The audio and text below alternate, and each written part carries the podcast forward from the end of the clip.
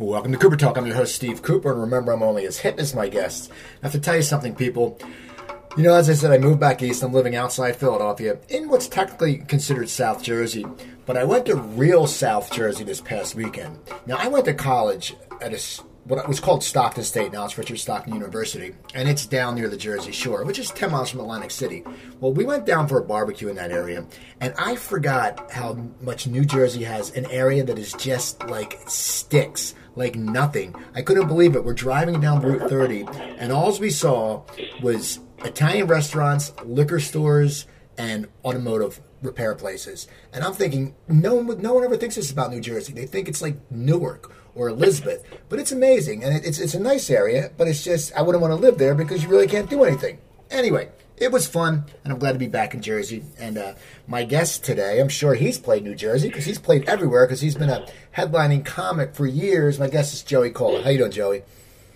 Hey, Steve. How are you, buddy? Good, good. So, uh, What's what are some of the weirdest weirdest places you've driven in New Jersey? Because I know if you're from New well, York. I love I love New Jersey. I'm there all the time. Matter of fact, I do the Borgata four weeks a year, and uh, and I was uh, I always uh, I'm always doing South, clubs in South Jersey. You know, Uncle Vinnie's is there, and Stress Factory is there, and some of the greatest comedy clubs. Rascals in West Orange was one of the greatest comedy clubs ever ever on the planet, and they had a show club down in Monmouth also. So. Um, but I, also do back rooms, and I work everywhere. Uh, big gigs, little gigs. Pat Cooper told me years ago, if it's a gig, take it. You know, so I uh, I do everything, man. I've been doing it for 35 years now. So now, how did you get into it? As a kid, were you funny, or were you fascinated with comedy? I mean, you know, you grew up in Brooklyn, I believe. How did this whole process start? Well, I was. Uh, my family's from uh, Brooklyn and Queens. My my mother was uh, was from uh, Williamsburg, Brooklyn, North Sixth Street, between Driggs and Roebling. My my grandfather had a store uh, years ago, in 30s and 40s on that street. Williamsburg, Brooklyn, which uh, I have no family there now, but I wish I had a, had still had my my grandmother's house. It's worth they're worth millions now over there. And um, and my father was from Ridgewood, Maspeth, Ridgewood, Queens, and they met Metropolitan Avenue was a street that went through there. So they met in, uh, in 1961. I was born. I have a brother that was born in 1963, and uh, that's it. I, I started doing comedy as a, as a young young kid. We uh, we had family parties. Whenever anybody from the city, because we were the first family to move out from the city to Long Island to the, sticks, as you call it um, we'd have family parties out on Long Island, and all my city relatives would come out. My uncle Ralph played guitar. My uncle Angelo told jokes. My father, my mother, my mother always sang and danced. So there was always a microphone and an amp and a, and a guitar and a piano. So that we had great family parties. Everybody would. Uh, my cousin played guitar, and everybody would participate, and tell jokes, or sing, or dance at least. You know. So I learned early on when my uncle Ralph uh, handed me a microphone at four years old hey, Joey, tell a joke, you know, and I, I heard a joke and I told it. And I saw the response and the acceptance and the, uh, you know, the attention you get from the adults when you make them laugh. So that registered at an early age. so, uh, I'd say I'm telling jokes since I'm about four years old. That's crazy, you know. It's so funny, you know. It's so many people do. They get that microphone when they're little, and once they they get that attention, they're like, wow, this yeah. is pretty cool. It's, it's like almost like a power because then everyone treats you, I'm sure, different than any other four year old at the party because you're the kid who told the funny joke. The other four year old was just sitting there, you know, eating there you glue. Go. It's on a very uh, basic, simple level, you know, at that point.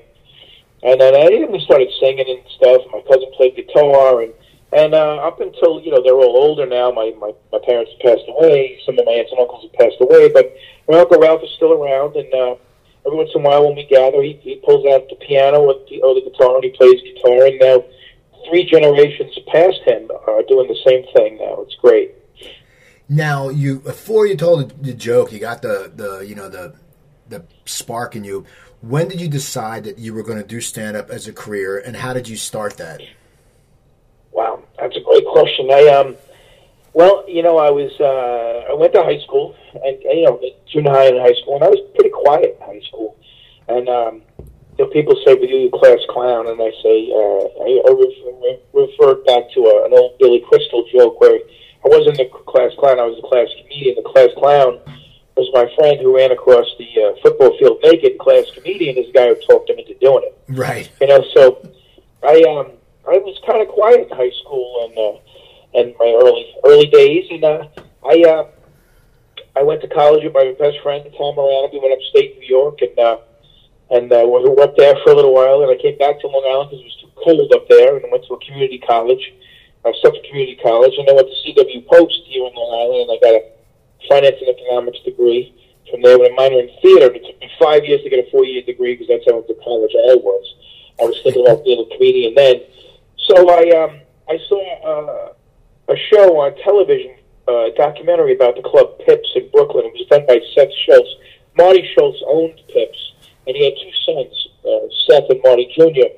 And they uh, years ago in the in the fifties and sixties, it was called Folkways Cafe, and and everybody performed there. Rodney Dangerfield and Joan Rivers and uh, uh, the guy who played Benson, Robert Guillaume sang there, and uh, Werner Klemperer, who was uh, Colonel Klink, and uh, Hogan's Heroes would frequent that place. It was like it was like an original, like a folk, little folk place, like a beatnik place, and it became the original comedy club in the country. It was like the first comedy club in the whole country. It was Pips. So I saw a documentary about it where you know, Rob Klein, Steve Landesberg, Joan Rivers, everybody performed there. Seinfeld, and um, I saw a documentary on HBO about it, and I saw that the documentary. I said, I think I could do this you know, because I'm I'm funny around my friends, and I'm, I think I could put this into a, routine where I can tell it. Because there's a big difference between being funny around your friends and being able to do it on stage, you know. so I thought I could do this. So I was working at an Italian bread factory on Long Island. At the same time, I was going to CW Post College, and um, I figured let me start to audition. So I uh, went to a place called Richard M. Dixon's. They had a, you know, an open mic night and then I went to Eastside Comedy Club on Long Island, owned by Richie Minervini, who's uh, who's still around. He's a great comic. He opens up for Kevin James, and he's still a good friend. And I went uh, to these audition nights, and I started doing uh, audition nights. And uh, the first time I was in there, I did five minutes, and I did okay. I didn't do great. But after I came off stage, Richie Minervini handed me the owner of the club. He handed me twenty dollars, and uh, I said, "Really?" He said, "Yeah, come back and do it again." And I was making sixty-five dollars a week. You know, really busting my hump at a, as foreman at a loading dock at a time bread factory and going to college for sixty-five dollars. But he handed me twenty dollars for doing five minutes on stage. So I said, "Whoa!" A little light went off, and I said, "I can make some money doing this." I just thought about what makes me laugh, and I wrote it down, and I kept going back and going back and going back, and then uh, that's how it kind of started. I mean, while I was at the Italian bread factory, I would do their Christmas parties too. Um, you know, I do some stand up at the Christmas parties, just making fun of, you know, the people that worked there, you know, because everybody knew them. But uh, but basically, I got my start at uh, the Eastside Comedy Club at Richie Minervini. Now, what was the comedy scene like then in Long Island? I mean, I know, like, I've heard stories about the Long Island Eleven, which you know I think was late Bob Woods and Eddie Murphy and all yeah. that. But what was yep. it? What was the scene like? And after you did that, how did you sit there and figure I'm going to parlay my open mics into actually working? Well, I um, I was going to Richard M. Dixon's, and that closed down. That, that was just basically the East Side Comedy Club of Richard Minervini, and then um, and also Jackie Martling had uh, the which was an open mic kind of thing. You can go up and just tell jokes. So I was able to do that early on, also. Um, and then Richie's brother opened the club called Chuckles in Mineola. You might hear some chihuahuas barking in the background because I got two of them running around here. But but um, uh, met, uh, Martling opened up, uh, had a club. We did a, you know, the Crow's open mic stuff also. And then um, Minervini's brother opened up Chuckles, and before you know it, there was like eight full time comedy clubs on Long Island alone because there's four million people here, you know. So um, I started doing, uh, you know, those clubs, and then I knew I had to go into the city. What happens is, is you can really stay in one market for so long. I mean, once you start becoming a good comic, you gotta, you know, you gotta do the road, you know. And when you first you you go, it's like a, a rock in a pond. It makes ripples. You go out a little bit further from where you live, and then further and further and further, you know. So I knew I had to go into the city. So getting back to that documentary about Pips, Brooklyn, that Seth Schultz did, I said, let me try to work Pips in Brooklyn. I became the house MC uh, for about three years. It was on uh, Nap, uh, Emmons Avenue in uh, Sheepshead Bay. And um, at the same time, I started calling to the improv in New York. Silver Friedman owned that place, so I figured let me try to get into the city. So I was doing Pips, I was doing the improv, and I was doing the comedy clubs on Long Island. at the same time, I was you know, still working as a foreman on a loading dock and trying to get my degree from CW Post. So then I started doing many sets everywhere. Like uh, if there was wasn't uh, any one nighters or stuff available on Long Island, then I would go to the city and do you know then I got into catch before you know it and who's on first and there was a million little clubs in the city we we bang around and I was a Long Island comic so I'd drive my car in and um people would use my car to just drive around the city like you know Ray Romano at one point I remember having Ray Romano, Mario Cantone and uh, like Eddie Brill and like Denis Leary all in the car at the same time. And we're all driving around the city, and I'd leave a car at a club with a key with the key, and I'd tell other comics just make sure it's in front of catch by two o'clock in the morning. You know, well, that's we'd bang around and do eight nine sets. Now, what were you talking about back then? Because you know, I, when I did stand up, I mean, it was when you're. I did a lot of one liners. When you're younger, your act. I mean, you know, your acts developed over the years. But what what kind of bits were you doing? Because you are a young age. You're still in college you know, we, we don't yeah. really know a lot. We know we sit there. I mean, we don't have that life right. experience. That's a good question. I'm actually helping a couple young comedians now with the same problem. They they can only talk. You can only talk about what you know and what you've experienced, uh, or you could. Uh, at that point, you can ask questions because you're young and naive. So maybe ask questions of the audience. Say, "You ever notice?" Or, "You, you know, uh, you guys, uh, can you guys help me with this problem that I'm learning about?" You know what I mean, like that. But I talked about what I knew. My mother waking me up in the morning to find out what time I had to get up. You know, banging into the uh, into my bed with the vacuum cleaner. Um, you know, uh, different pets that I had. Uh, you know, uh, you know, fam- old family stuff. I did impressions of my my grandmother. I'm a fisherman, so my grandmother's Italian, so she'd come and eat the bait out of my out of the freezer. Right. You know, I'd have like squid to go fluke fishing and she'd stuff the squid and, and eat it. I, I'm like, Grandma, that's my bait. You know, some basic stuff. And I was pretty clean back then. I mean, I got a little bit dirtier as I go because I like blue blue comedy because I was also influenced by listening to other comics. I loved Rodney Dangerfield and Pryor and Carlin, of course. But I also like the Borscht Belt guys, and I also like watching, you know, Abbott and Costello.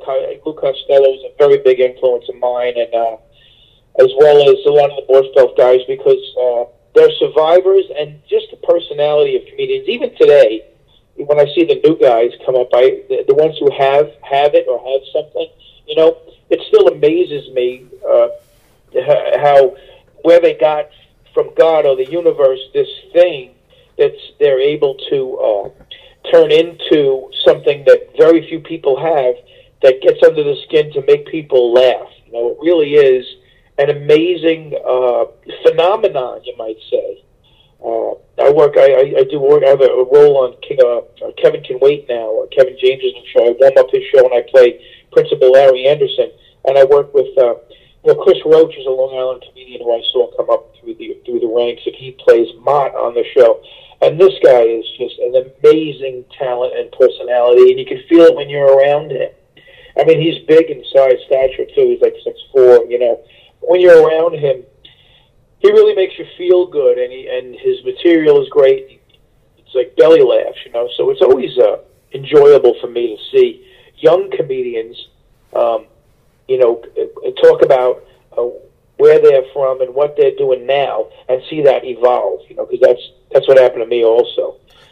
So your actor's evolving, and you're hitting all the, the spots in the city. You're doing a lot of, you're getting a lot of stage time.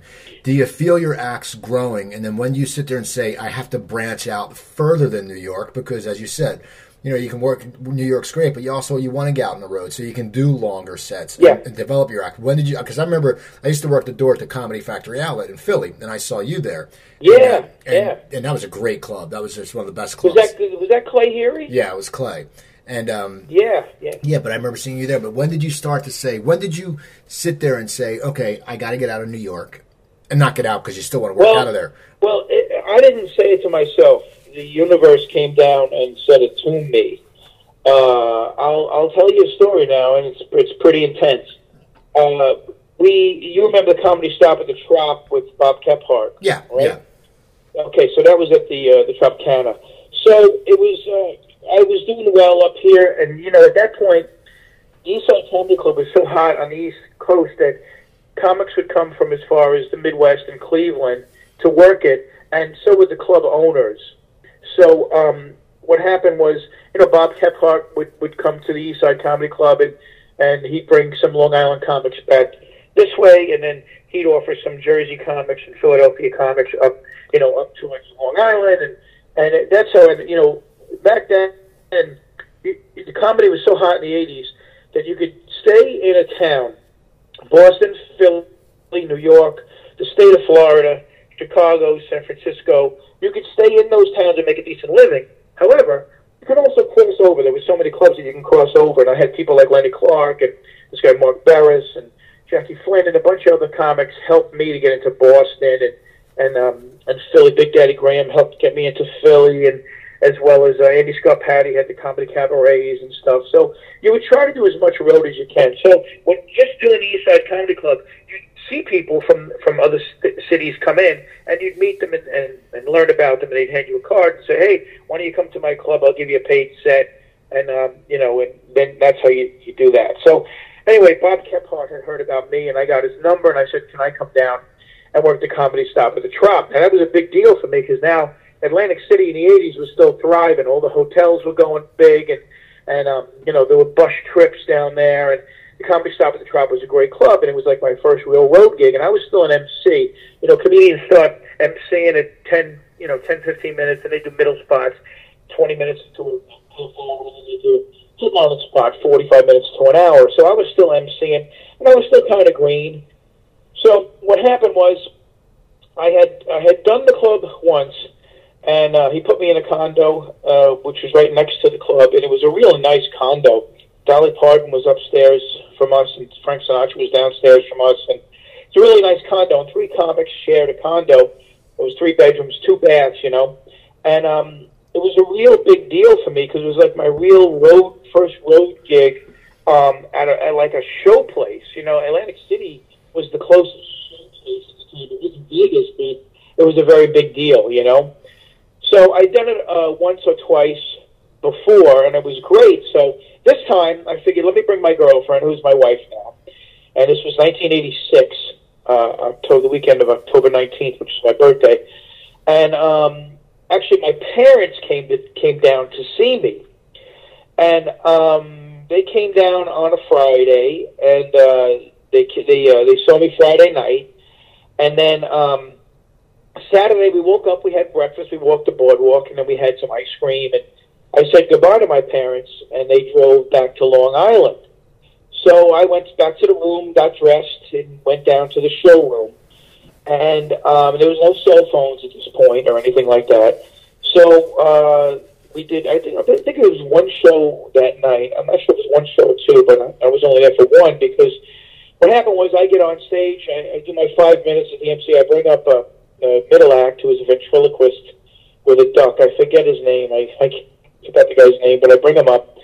And while he's on stage, uh, we get a call backstage at Comedy Stop at the Trop that my parents had been in a terrible car accident, and there's a good chance one of them died. So, are you there? Yeah. So, what happened is uh, they I went kind of went into a quick shock, and at the same time, the middle act says that's my time, ladies and gentlemen. Welcome back, Joey Kola. So my gut reaction was just to hear my name and walk back on stage with this in my mind. So I walked back on stage, and I did about two minutes of comedy, totally automatic pilot, um, with the knowledge that my parents were sitting right in front of, and that seat right in front of me the night before. Right. And now they've been in a terrible car accident. So I do about a minute or two, and then I bring up Adam Leslie, who is the headliner, and I come off the stage, and Bob Kephart said, listen, we'll close out the show, you go home. So my girlfriend, who's my, my wife now, we ran back to the condo, we packed up our luggage and everything, and jumped in the car and took off, because my my future mother-in-law, which was my, my girlfriend's mother, called backstage and told us what happened, and she had talked to my brother. And I had rule, you know, uh, my brother said, uh, strict rules, don't go to the hospital first. It was on Long Island on 110. The hospital's gone now, but he said, come home, don't go to the hospital. But you know, I can't listen to that, so I went right to the hospital. And there, my father was on the third floor in ICU, uh, but he was he was conscious. But my mother was in uh, you know real intensive care. She was in a coma, and she was really really messed up. Tubes and you know machine keeping her heart going and stuff. And so I I uh, had a major breakdown. I was freaking out the whole way back from Atlantic City to Long Island. I was crying and doing 150 miles an hour and you know, so and my mother and my father were my biggest fans. Like you hear a lot from comedians, like, "Oh, my my parents did this, and I was abused, and I didn't have this, and didn't have that."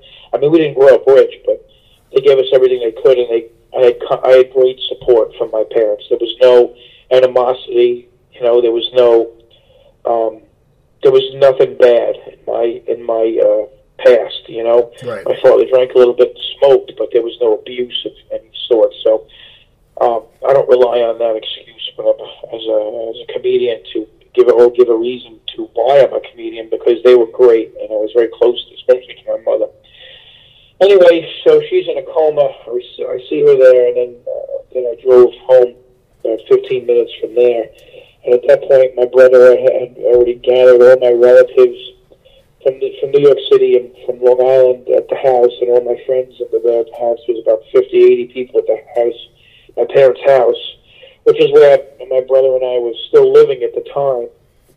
And uh, so we uh, kind of held vigil there, you know, and uh, that was my birthday. October 19th was that day, and then uh, the 20th was the Sunday, I believe, and then she died at 1 o'clock in the morning. And uh, there was nothing uh, anybody could do. She was her head hit the windshield. My father had an epileptic uh, attack. He hit a, he hit a tree on the side of the road.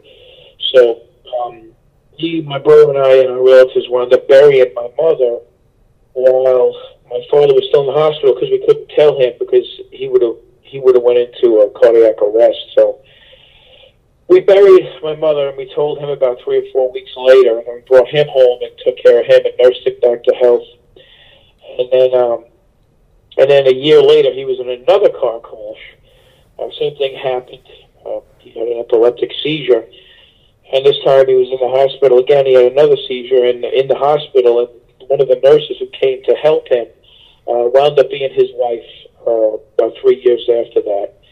So we'd like to think that she was sent by my mother, but um, as far as it has to do with stand up, I didn't get on stage for about three months after that, and I was and I was really going strong, you know. So two or three months after that happens to my mom, you know, I was in bad shape. Uh, you know, people would say, "Well, I said, well, I can't sleep, so bring me a bottle of Nyquil."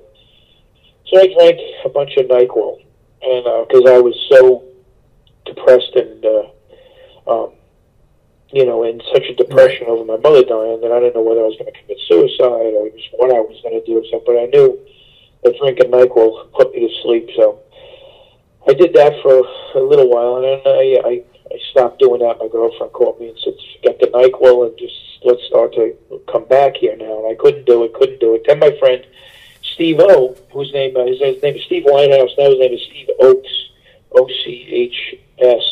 His, his name is Steve O at the time, and he was one of my best friends. And when this all happened to my mom, I had to give up a Star Search audition. Ed McMahon uh, hosted Star Search. I had to give it up because I couldn't do it. But he took uh, he took my audition and he wound up getting the show. And he knew what bad of shape I was in. So uh, this was a month or two after everything happened, maybe even three.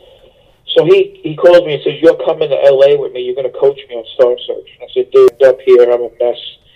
He says, "No, you're I'm paying for you. Stay in the hotel with me. I'll pay for your flight. You're coming out and coaching me on Star Search." So I went out with him and uh, he wound up beating Jackie Martling on the show. He beat Martin Lawrence on the show, and uh, he went into the semifinals and then he lost. But um, at that point, so many comics, Rosie O'Donnell, John Mulrooney, Rich Jeni, you know, Minervini, they were all rallied around me because they hadn't seen me in a while and they knew what happened with my mom, and everybody was kind of worried about me uh, and what I would do and stuff. So after Steve lost on Star Search, we went we stayed in L.A. for a little while, and we we uh, stayed at uh, John Mulrooney and Rich Jeni had an apartment on Sunset Boulevard. So we stayed with them. And Rich Jeni was a big star at this point. He's doing the Tonight Show, and he's doing Montreal, and he's got a special coming up.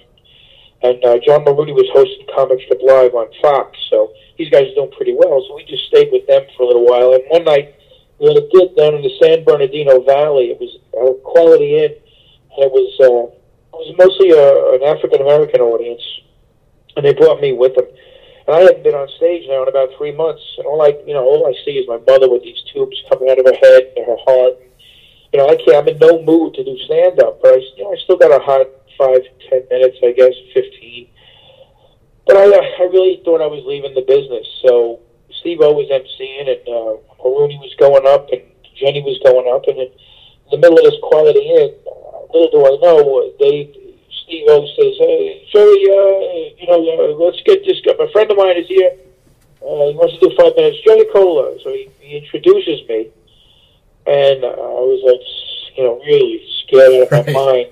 And uh, I walked on stage to this predominantly black audience in the middle of nowhere, and I'm on the opposite end of the country. And I still got this trauma from my mother dying and this car accident, death all around, and and I went into automatic pilot. I did about three or four minutes, maybe five. And I didn't do well. I just did okay to the point where I got a few laughs and I got a round of applause. And I, I realized that these people don't know what happened to me. And they don't have to know. When you're a performer, you go up and it's show. It's show business. It's show and then business. So I just did my thing in automatic pilot. I come off stage. My friends are crying. And they're like, see, you were going to commit suicide. You were going to hurt yourself. And now those people don't know. You killed. You did great. I said, well, I didn't kill, but I think I got life here. So I called Richie Minervini in the middle of the night. And uh, I said, dude, I'm, I'm going to stay in it. So he, so he told me at that point, he goes, and the East Side Comedy Club was thriving at that point. So he said, I don't care if Jackie Mason is on stage in the middle of his set on a Saturday night. I'll pull him off to put you on. Wow. That's how much Richie Minervini believed in me.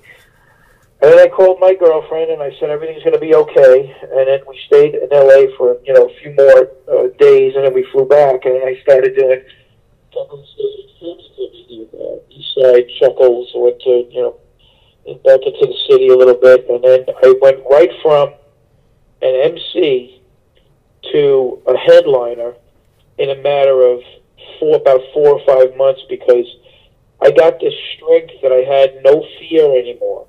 Like my mother, who was the closest thing to me, is gone, and my and my greatest fear came true. Like my, you know, when you're that age, you know, when you're 24, 25, Right. and you got to, you know, your parents are alive and things are going well. Um, I don't know if it's Italian guilt or whatever it is, or but you have a big fear of your parents being gone. So my greatest fear came true. So now I'm bulletproof. Now there's nothing you can do to me, you know. And I took that on stage, and I became an animal. I just became strong. I was writing like crazy, uh, you know, because I thought this is what my mom would want me to do.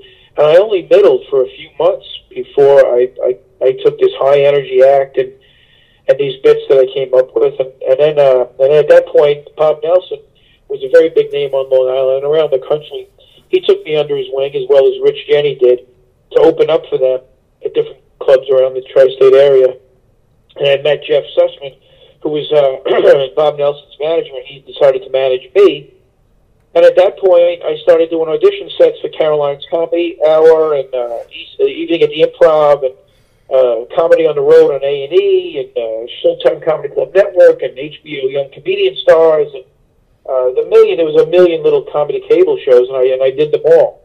What was And I what was became really, really strong, and then started headlining clubs all over the country because, you know, we got to network and had a manager at this point, and, uh, and then I uh, did. Eventually, I did Letterman in '96.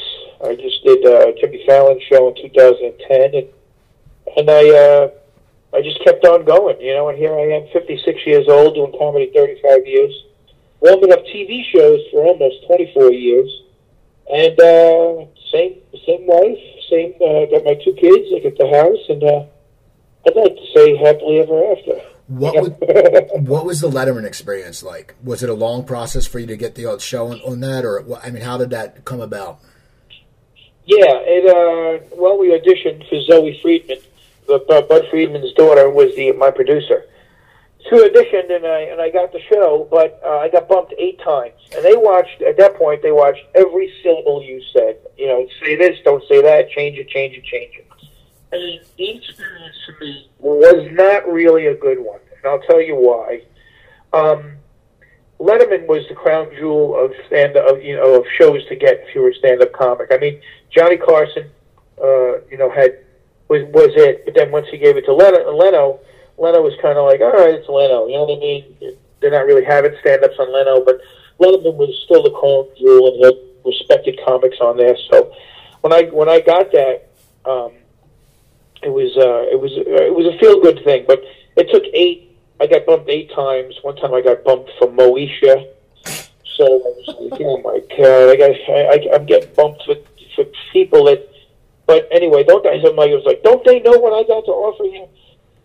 So, you know, as a comic, you you got you have that kind of like, why why why am I getting bumped so much? So but anyway, I was grateful for it anyway, so to do it. So I put a set together, at that point I was closing with a bit where I went to uh, I went to Disney World with my wife and kids, and um, and we had got to go to the character breakfast. You get to have breakfast with Winnie the Pooh and Tigger and Pinocchio. So we're having breakfast, and we go to leave, and my daughter goes to hug Tigger, and uh, he jumped up and he knocked her over, and she fell, and she banged her head on this big clay uh, planter, and she uh, she fell down. And she was crying. My wife was crying. There were paramedics there, and I'm thinking to myself, "Yes, Mickey Mouse is buying Daddy a Lexus." Right.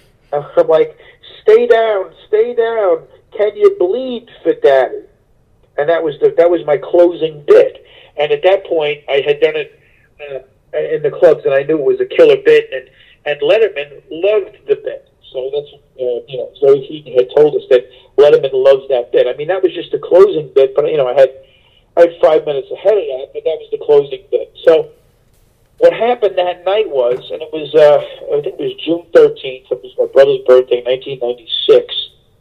Uh, early in that earlier in that show, in the monologue, and Letterman knew that I was closing with a Disney bit, right?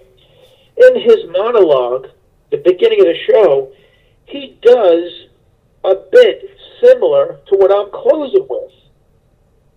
So I'm listening to his monologue, saying to myself, "Holy shit! This this guy knows I'm doing this bit, and he's he likes it because they know they they knew the bit was coming. They had seen it. They, they were ready for it eight times, and they had seen it. Um, and I was told that he was a fan of the of the bit.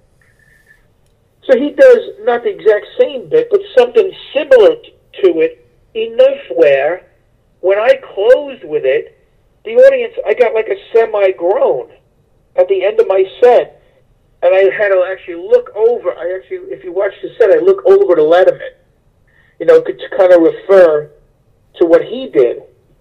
Because when a comic says something that you're going to say on stage, in other words, in other words, if I'm going to go up and I'm going to do bits about butterflies, if the guy before me talked about butterflies, I'll say, yeah, Johnny was just talking about butterflies, but my take on butterflies is this. You know what I mean? You refer to it so that you can get away with it. Right. So, so I kind of looked over to him to to to say, oh, like he was my Disney bit too. But it got like an audible kind of a groan, and uh, and then then the other thing that was kind of a little annoying was when they told me not to. When I shook his hand, don't let him shake your hand. You don't shake his hand because he has a neck problem. So I don't want to mess up his neck. So you know, it's Letterman. You're walking on eggshells. You don't know if he's going to like you, not like you. He's sarcastic. I don't know. But the thing that threw me off was why does he? Why did he have to talk about Disney? Earlier on in the monologue, when they knew that my closing bit was a Disney thing, you know what I mean? Right. So it kind of affected my set. Um, well, I'm sure. And then I thought to myself, wait, I mean, it was no big deal. I still did Letterman. I still did okay, but I, I never went back. And I didn't go back not because I didn't want to go back, Um, I went back because I talked to Jeff Ross, and he had he had just did Letterman, I think, just before me or after me, and I saw him at a club, and I said to him, "Hey man, when are you doing Letterman again?" And he goes, "Why?" And I said, "Why?" Because look at Jake Johannsen. Look at all these guys that are doing Letterman a million times. You should do it a million times you can, shouldn't you? Because I did do it. Because what am I? Why would I do it again? And I was like, he really uh, uh, made a, an impression on me when he said that. Like he said, there's other things to do. I mean, if I if it comes along, I'll do it. But there's other things to do right now. So I thought the same thing. Like I did Letterman already. That's on, on the resume. It's under my belt. Now let's see what else is out there to do. Let's go out and make some money in these clubs and do some road. So, uh, so that's that. So now, did you did you do did you do Leno? I did Leno from Montreal with uh, Louis Rainey and the girl who's on the girl who's on the show with uh, uh, not Bill Hader, the other guy who's got the show where he's the last man on the earth, or Yeah. something like that. Okay, on Cri- Fox. There's a, there's a girl with these short brown hair and big eyes, and she's a comedian. Yeah, Kristen Schaal. She was Kristen Schaal. She was with a guy who played a guitar, another comedian at the time. They were they were a duet, and um, they were a comedy team. So they were, it was them. It was uh, Louis Rainey and me doing comedy in people's houses during the uh, Just for Laughs Festival of Montreal. They called it rire. So um, we so I was kind of on Letterman from Montreal. I mean, on Leno from Montreal. So it was. Uh, I did a stand up in somebody's living. I did stand up routine in somebody's living room, and uh, it was kind of cool. So that's that's the extent that I did Leno. You know. Now you're doing stand up. You're performing all around. You know. You know. Are you going overseas at all, or do you stay strictly in the U.S.? Well, uh, no, no, no. We, uh, we, I went to, I went to England. I did some shows in England or Canada. You know, a bunch of clubs in Canada. But uh, I did a show in England. There was a, call, a show called um, Live at the Paramount, and it was like their Saturday Night Live. And uh, it was me, this girl uh, Pam Matteson, who's passed away, and uh, Kid Creole and the Coconuts, and Bonnie Raitt.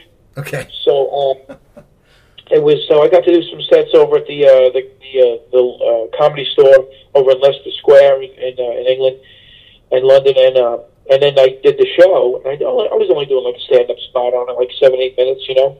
But to be backstage with Kid Creole and the Coconuts and uh, and Bonnie Raitt especially, because at that point Bonnie Raitt was so huge in the states.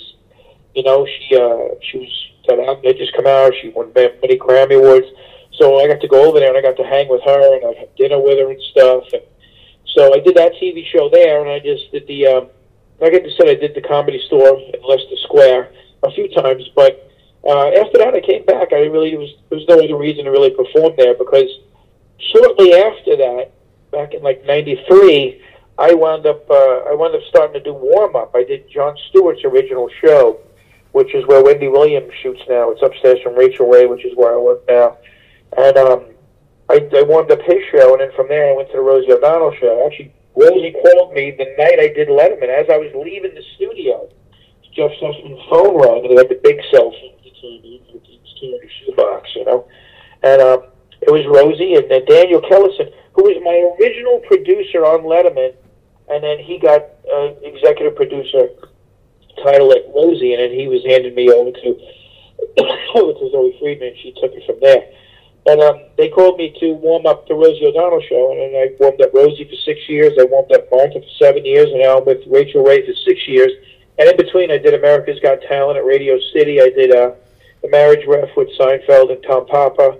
I did uh, um, Ali and Jack, uh, living it up with Ali and Jack on CBS. And Who Wants to Be a Millionaire for four years, and uh, a bunch of other shows in between. You know. Now, how how do you do warm up? Like, what what is it that you do that you bring to the audience? I've, I've been, you know, a friend of mine opened uh, was doing um, uh, Sullivan and Son, and now he does. He's a new guy on Conan, and and then but he's very different. Like when Jimmy Pardo did Conan, Jimmy was very different than Gary Cannon. You know, there's different styles. Yeah. When you do warm Yeah. up, what is you? How do you approach it, and how do you sit there being a comic and being, you know?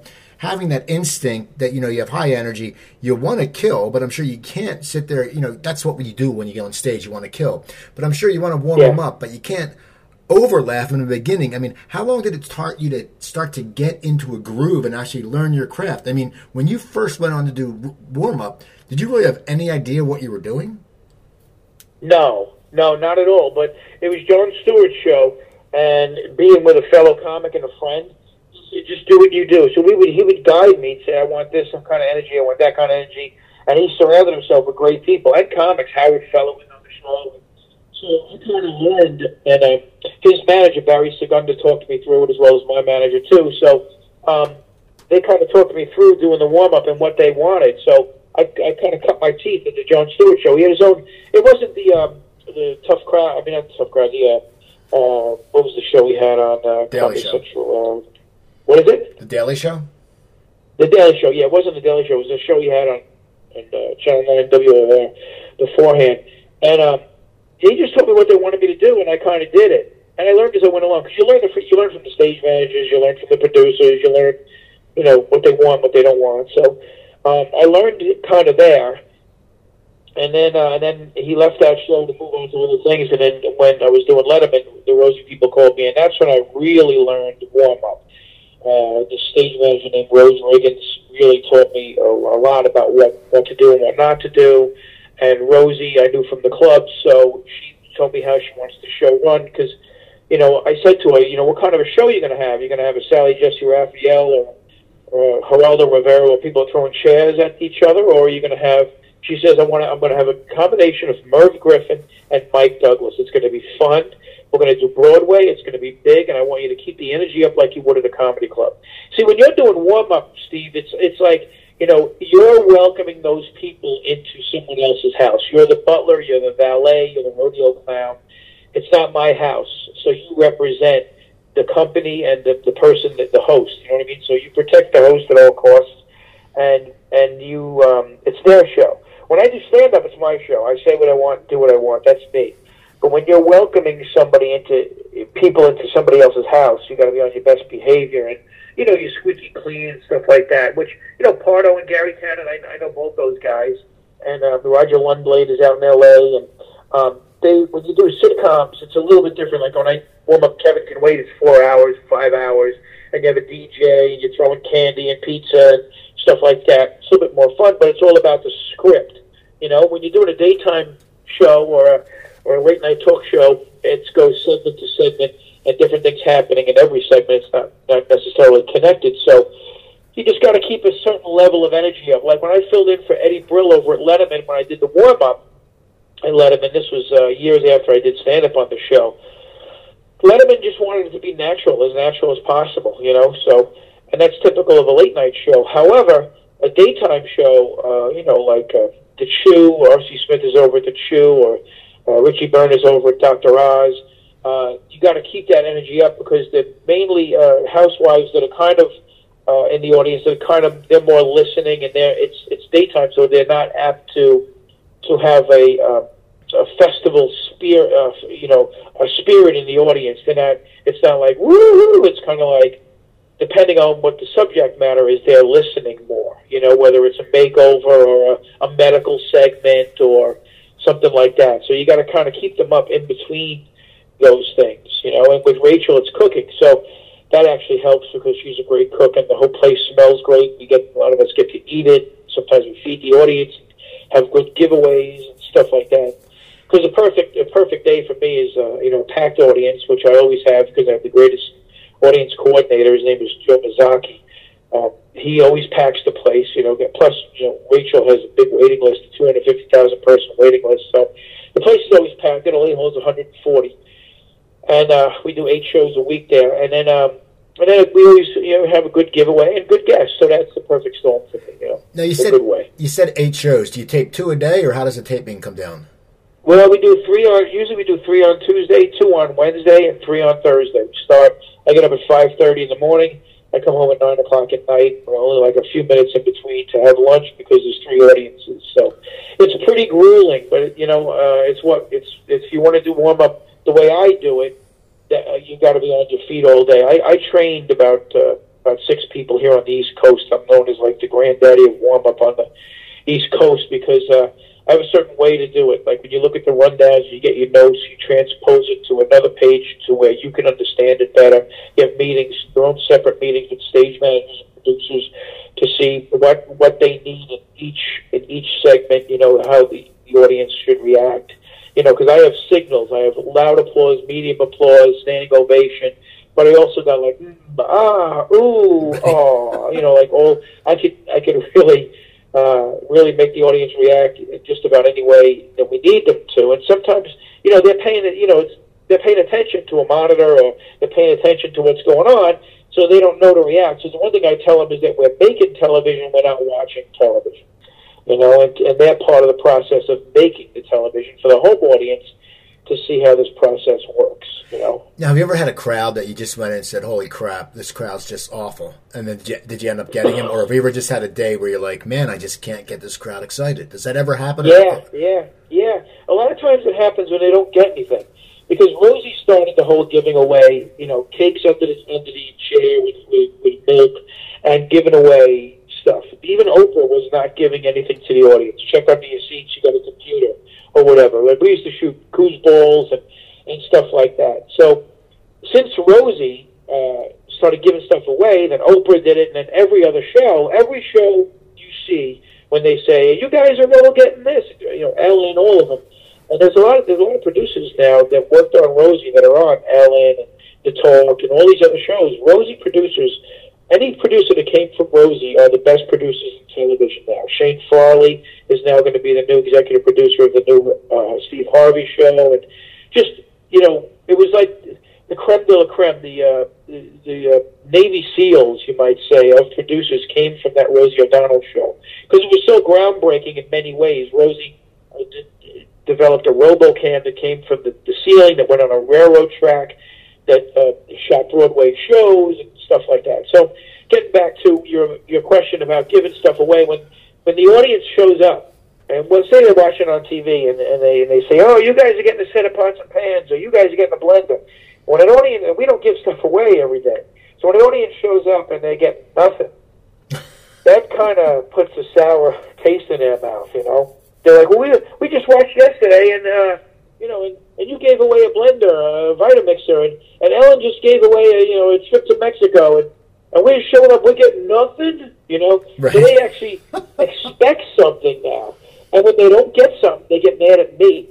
So what happens is I ask the show for some giveaways, some Rachael books, and I mean not for the whole audience. I'm just a warm up guy. I get like four or five items a show, and I say I'm looking for the people with the biggest energy and the people that are having the best time, you know. So uh, I'll give away some, you know, some books and leftover giveaways they gave they give me. But um, the only reason why I would sense that they would they wouldn't be in a good mood, you know, because I, I bring my stand up, I do tons of stand up to them and stuff, and and uh, I have fun. We do dance contests and things like that. It only takes an hour and a half to do a, a Rachael show. That's why we do three a day. But um, you know, when they don't get something, they feel like they've been slighted. You know, where's my book? Where's my blender? You know, it's far right. East Coast. So where's my blender?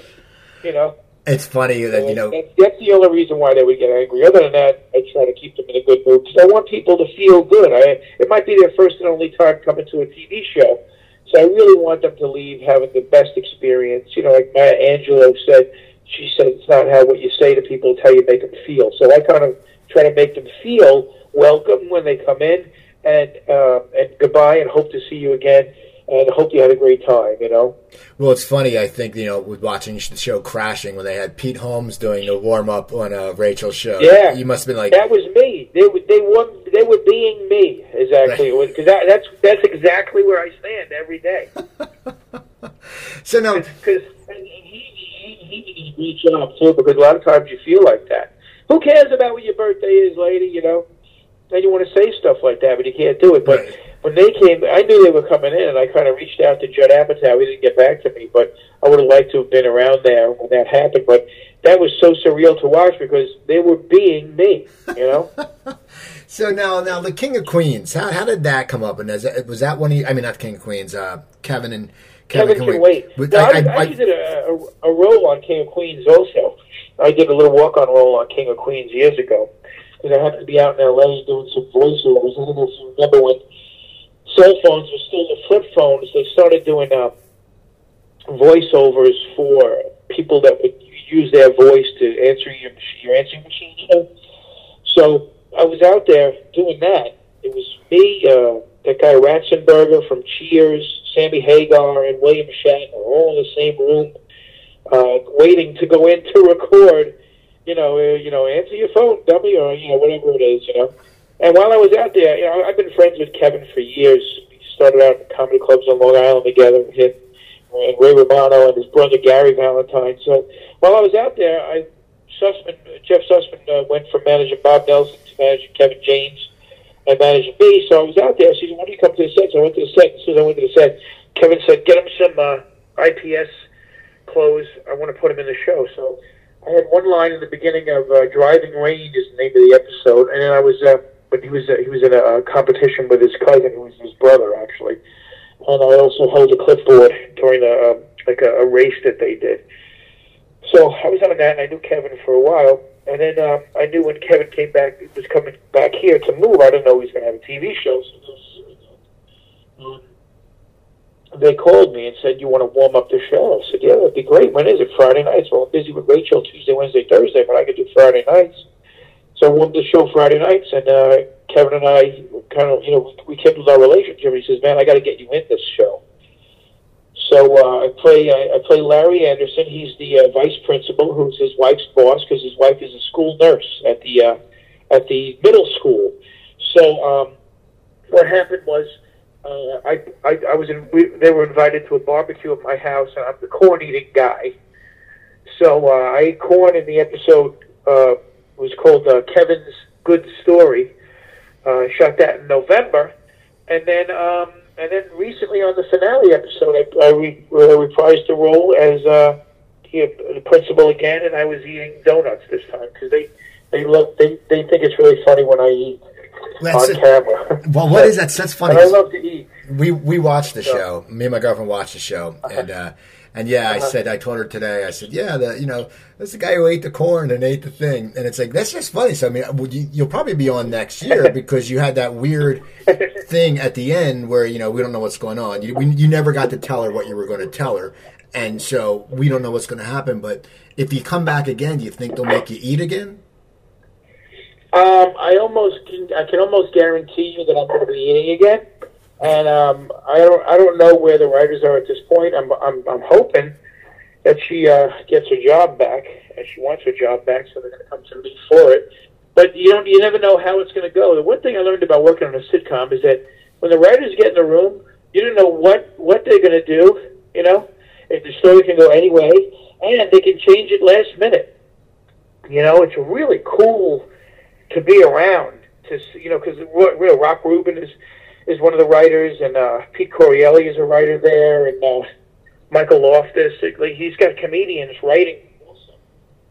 So you come up with an idea on the spot, they can kind of change things last minute. So you never know how it's going to work out. But I hope uh, I hope they bring me back a few times. You know. Now you're still doing stand up all the time. Do you still have the love for it? Yeah, tonight tonight I'm doing Parx Casino. Actually, I don't know when this is going to air, but tonight I'm at Parx Casino in Pennsylvania, Bristol. It Bristol? Ben Salem, something like that. Yeah, I, I played that. I played So- that a few years ago when I, I would when I would come Yeah, back yeah, so- before I moved back. When I would come back to see my girlfriend, I would do gigs and, Yeah. Parx is different because you walk in and it's like like it's like you walk through the casino. It's just there. It, it's very odd. It's but it's a, it's a fun place. So now what yeah, I'm doing that now. now what do you talk about now in your act? Are you is you just evolved as you know? As, do you talk about getting older or just you know, the whole business? Yeah, I, I talk about. I just talk about my life. Uh, my the fact that I'm fat. I mean, how I mean, how dirty can I be on this on your show here? You can say whatever you want. I could. Yeah. All right, so I'll do my first five minutes. So I come out and I go, look how fat I am. I'm, I'm, I'm, like tonight I wear a sweater vest. And I go, lady, you're gonna get this button in your eye.